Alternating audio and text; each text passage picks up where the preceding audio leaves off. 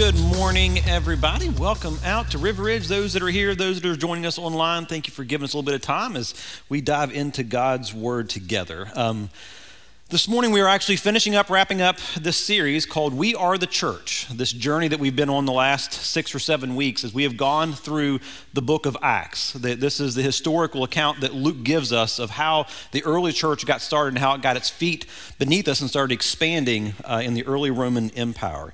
And what we've been doing through this, this entire series is looking at some of the themes, some of the characteristics of, of how that early church was shaped and formed, and then looking at how it is that we can apply some of those same attributes to our day and age now. Well, uh, if you have your Bibles or your phones, you can turn to Acts 28. We will get there in just a few minutes. But to get everybody caught up to speed on where we are in the story of Acts, I want to give us a quick synopsis, kind of a 30,000 foot view of the entire book of Acts. So after the resurrection, Jesus appears to his disciples and he gathers them together and he gives them these final instructions in Acts 1 8. And he says, But you will receive power when the Holy Spirit comes on you, and you will be my witnesses in Jerusalem and in Judea and in Samaria and to the ends of the earth, these concentric circles as the gospel continues to move out based on these early disciples' witness. And from the very beginning, the church was launched uh, not as a building, not as an institution, but it was a movement of people with a mission to be witnesses, to tell others about this resurrected Jesus and the hope that's found in him. And these early disciples, about 120 of them that started out that Jesus appeared to, and they immediately go into the streets of Jerusalem and they start telling people, God has done something amazing in our midst. Right over there, right over those very walls, there was this man, Jesus, that was crucified. And just around the corner in a tomb, he rose from the dead, and we have seen him. And within a few weeks, thousands of Jewish people in, the, in this very city where these events took place began to believe, and they embraced this idea that Jesus was who he said he was. That the resurrection proved that he was the Son of God and that he is and was the Savior of the world. Well, you can imagine how this set, it, set in with the, uh, those early Jewish leaders. It caused quite a stir among them because they were a part of killing this man Jesus. And so they began to persecute these early followers. And the number one enemy of that early church was this guy named Saul of Tarsus. And, and Saul, sometimes referred to as Paul, he organizes this inquisition of, of sorts, and he sets out and he hunts down these early Christians to bring them back to Jerusalem to be imprisoned or killed.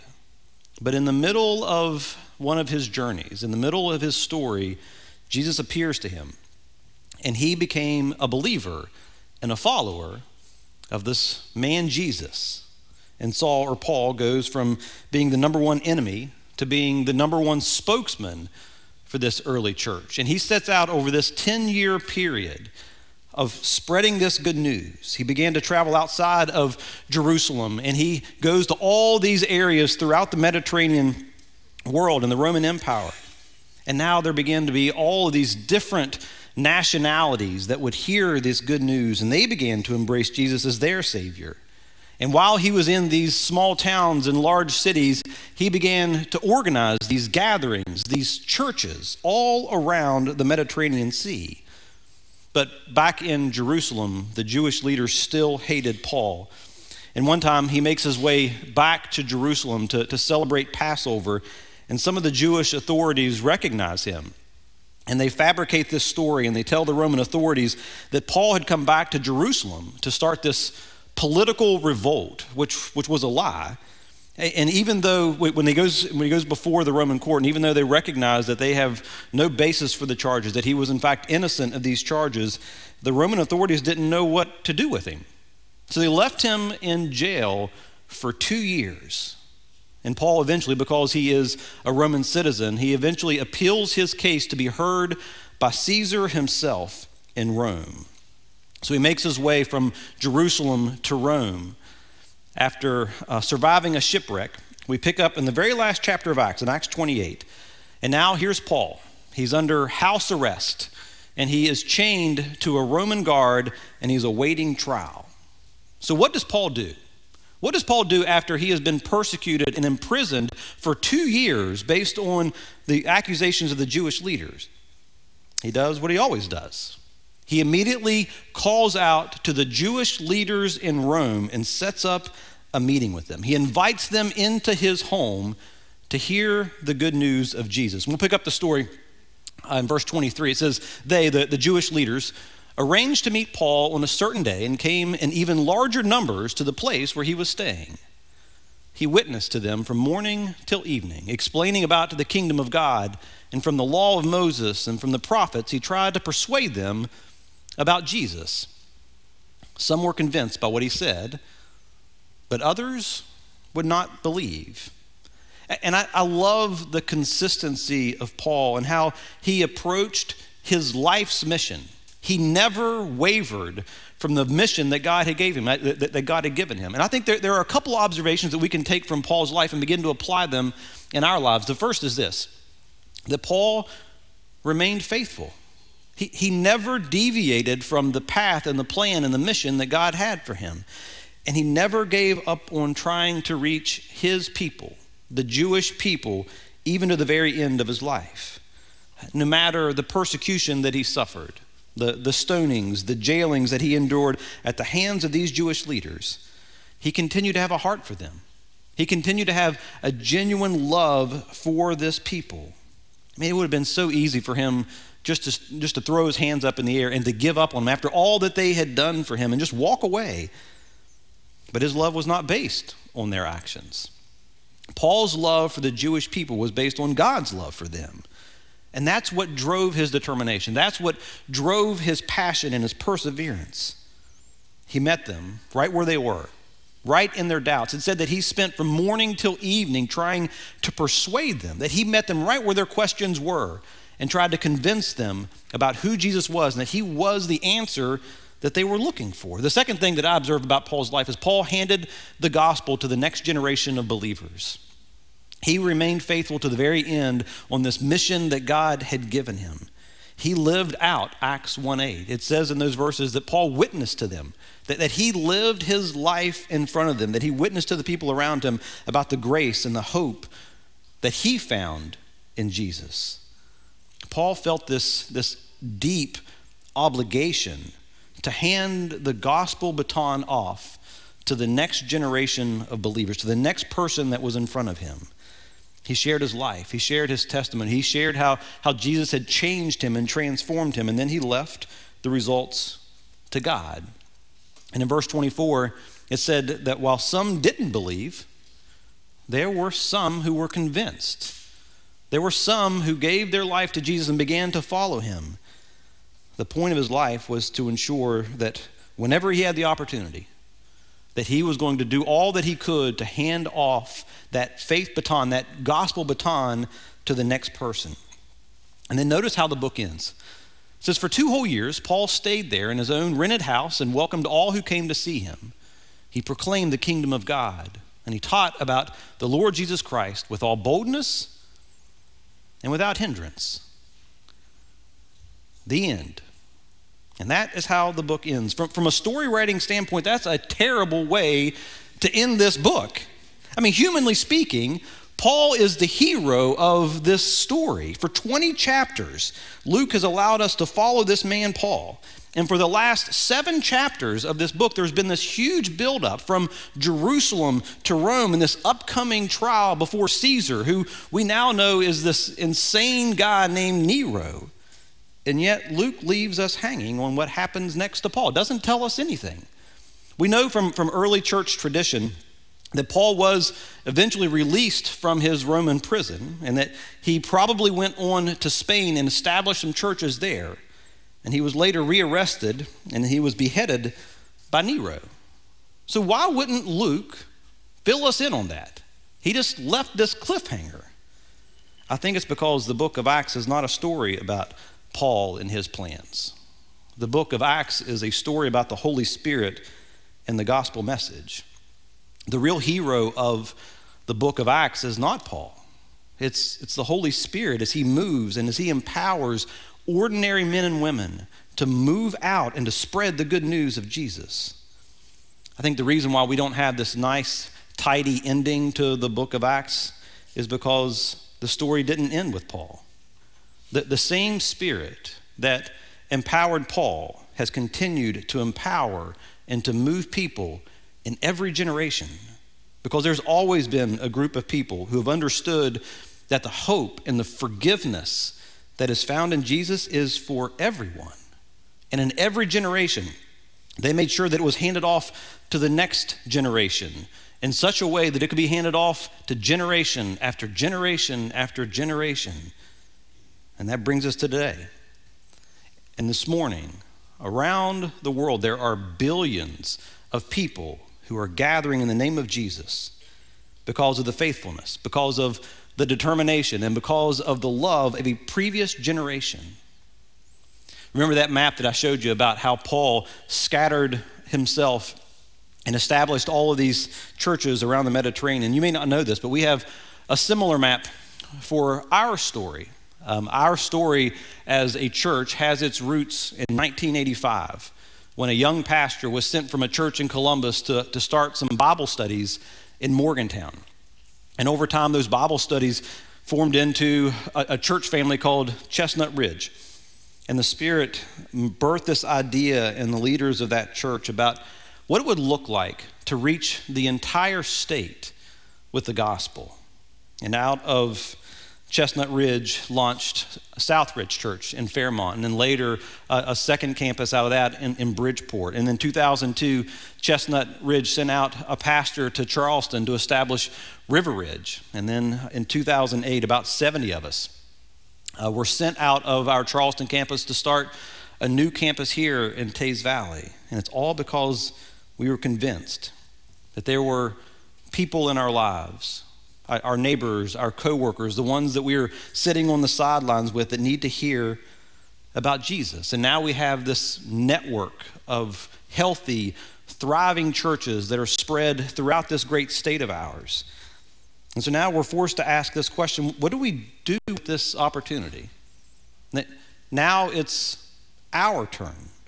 We've been handed this faith baton to, to run this leg of ours. It has been handed down from generation to generation for us to be able to do something with it. Now we have a choice to make. One option would be to say, you know what? We've arrived. We're big enough, we're large enough, we're doing all kinds of great things here and in the community.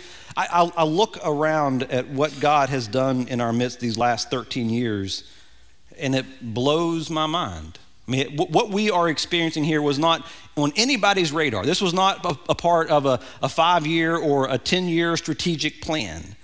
We're not that good. What we are experiencing is a work of God in our midst that we can't explain, and we believe that He's not done. The, the gospel baton has been given to us from Columbus to Morgantown to Charleston to Teays Valley, and it can't stop with us.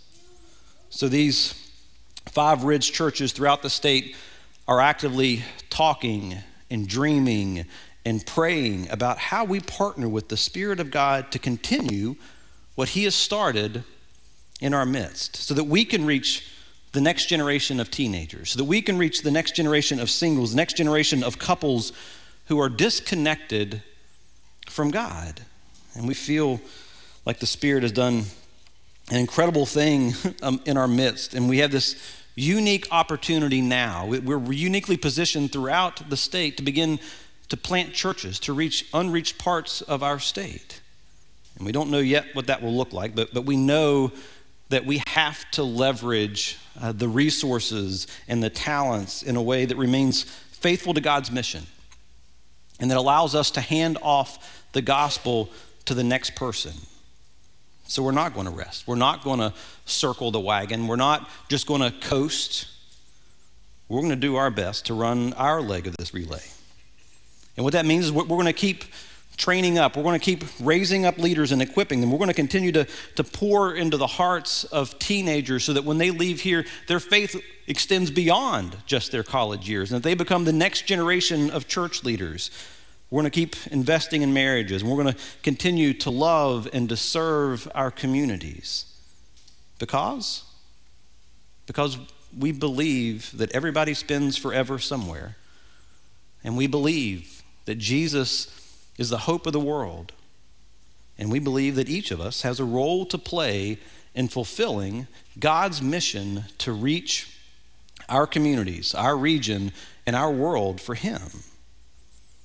One of the attributes that marked these early believers was their boldness. As you read through the book of Acts over and over again, you, talk, you hear them praying that God would give them the boldness to, to speak His word.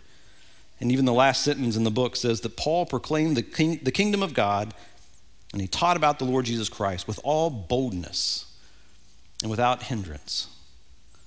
So there's still work to be done. The ball is now in our court. The baton has now been handed off to each of us, and we are a part of this next chapter in this saga that the Holy Spirit is continuing to write in our day. So here's what we need to do. I think that we need to be bold in three areas. The first is that we need to be bold in our invitations. We, we need to be bold in our invitations to the people around us. Each of us probably have some folks in our lives that, that come to mind that we have wanted to invite to be a part of what God is doing here. And for whatever reason, fear or whatever, we have failed to do that. And it's time for us to ramp up our boldness. Now, I'll tell you why. It's not just so that we can get bigger, it's because if we quit inviting, if we just become a gathering of, of churched people, then we will slowly but surely move our attention inward. And it'll be all about our comfort, it'll be all about our preferences. And we will become insider focused and we will drift off mission that God has given us. And you know what?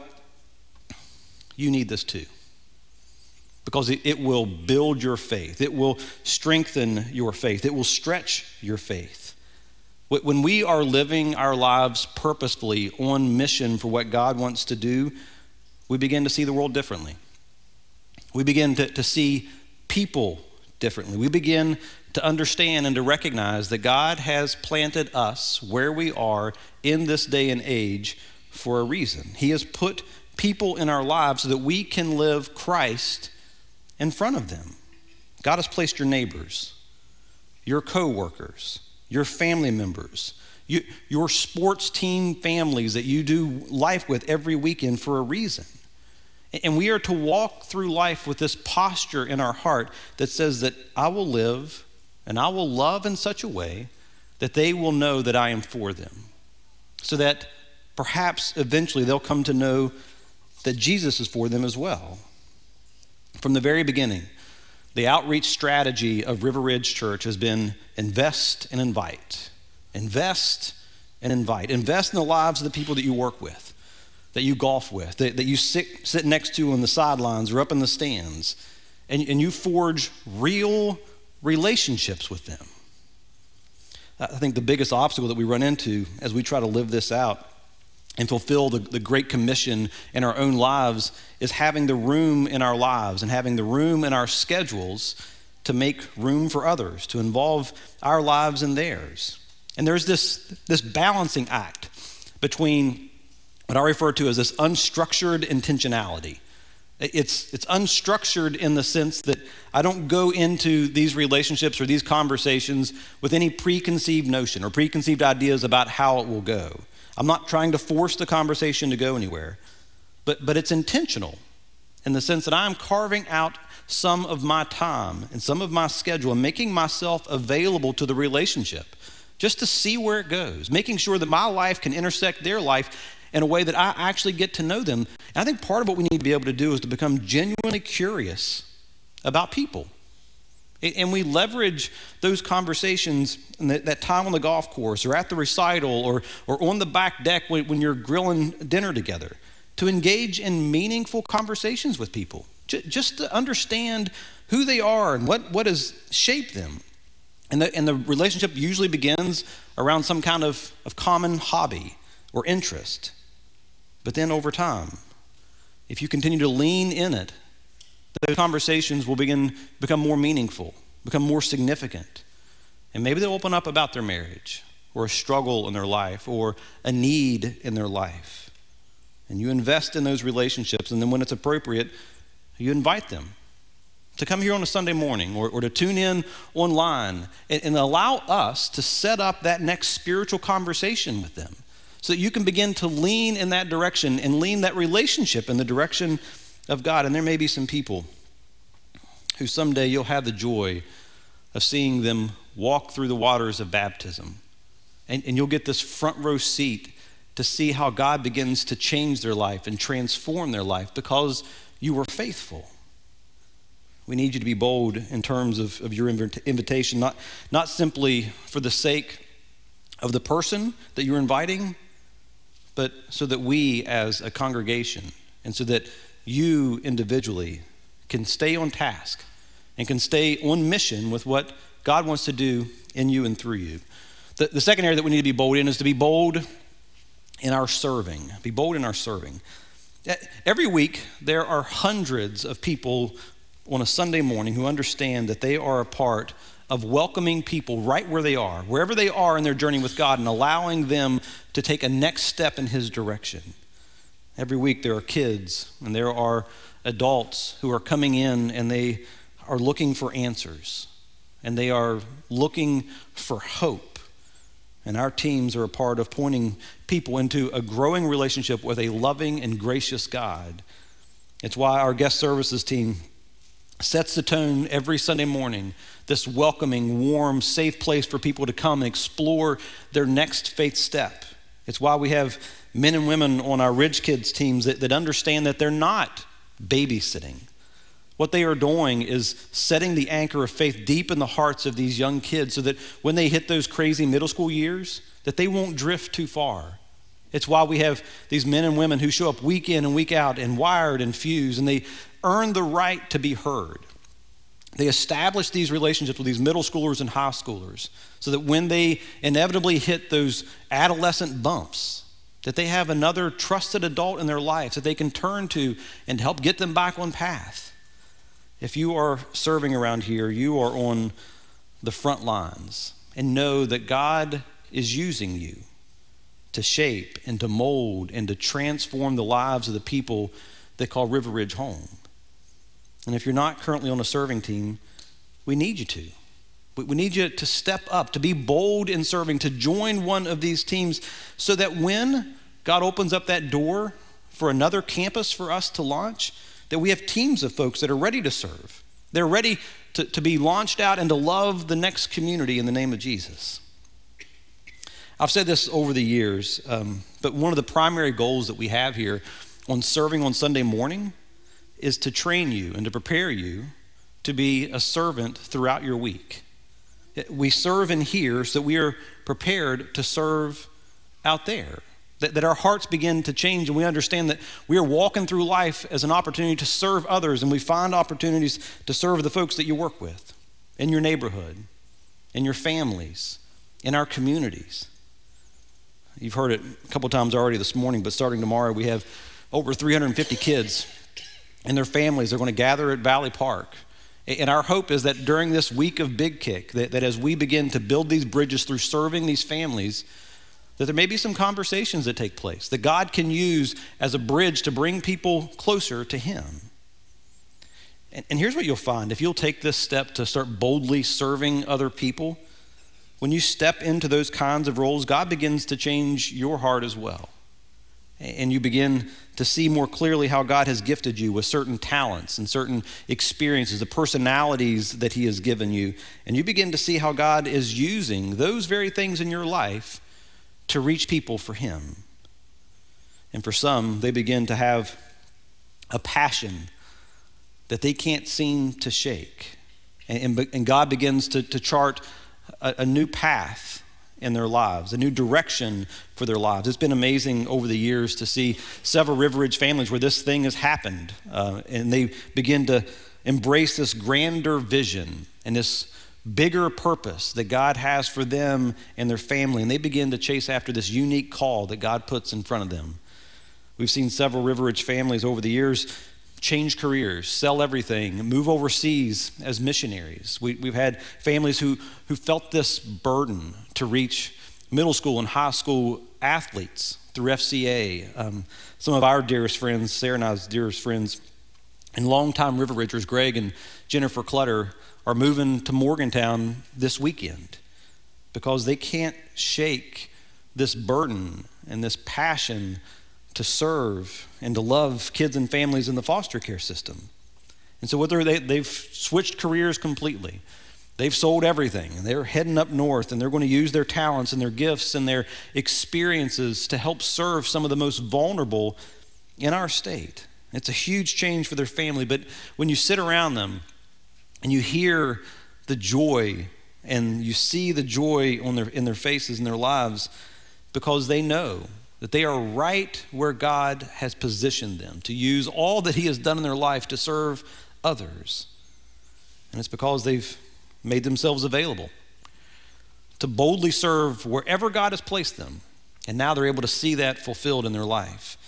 So if you're not currently serving in some, some capacity, we need you. And you need you to start boldly serving the people in front of you. And then lastly, be bold in our prayers.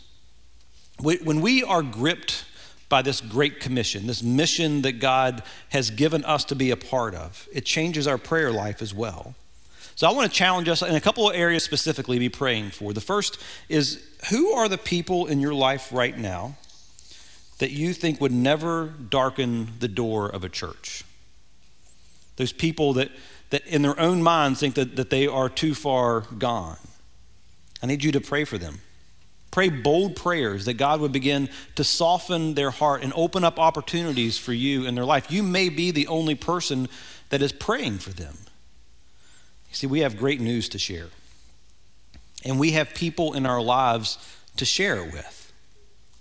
It's good news that we have that is for all people. That there is no one who is too far off. There's no sin too great, no past too checkered, no mistake too bad. We, we have good news to share with the people that God has put in our lives. The book of Acts reminds us that each of us has a role to play, that we can't pass it off to somebody else. Each of us has a role to play in passing off the gospel baton to someone, to many people in our lives. So, who can you be actively praying for and then praying for God to use you somehow in their life? And then the, the second way is, again, for us as a church, looking again at this map. Um, I want you to pray for us in this next season that we have. Join us as we begin to ask God this crazy question Okay, God, how, how can we be a part of expanding your kingdom, of chasing after your heart for this great region, for this great state that we all love? We have always felt like there was a, a clear message f- for us that, that we can't just hold on to what it is that, that God has done for us and through us. But somehow we need to be a part of multiplying that out into the areas around us. And that kind of takes us back to our roots again, looking at how it is that we got here. We feel an obligation to continue to pass that along as we begin to look outside of our walls. As we look at the movement of God through our churches over these last 20 or so years, we're convinced that He's not done with us. We're convinced that God has a greater vision for our state, and He wants us to be a part of that. Uh, there's a lot that we don't know about.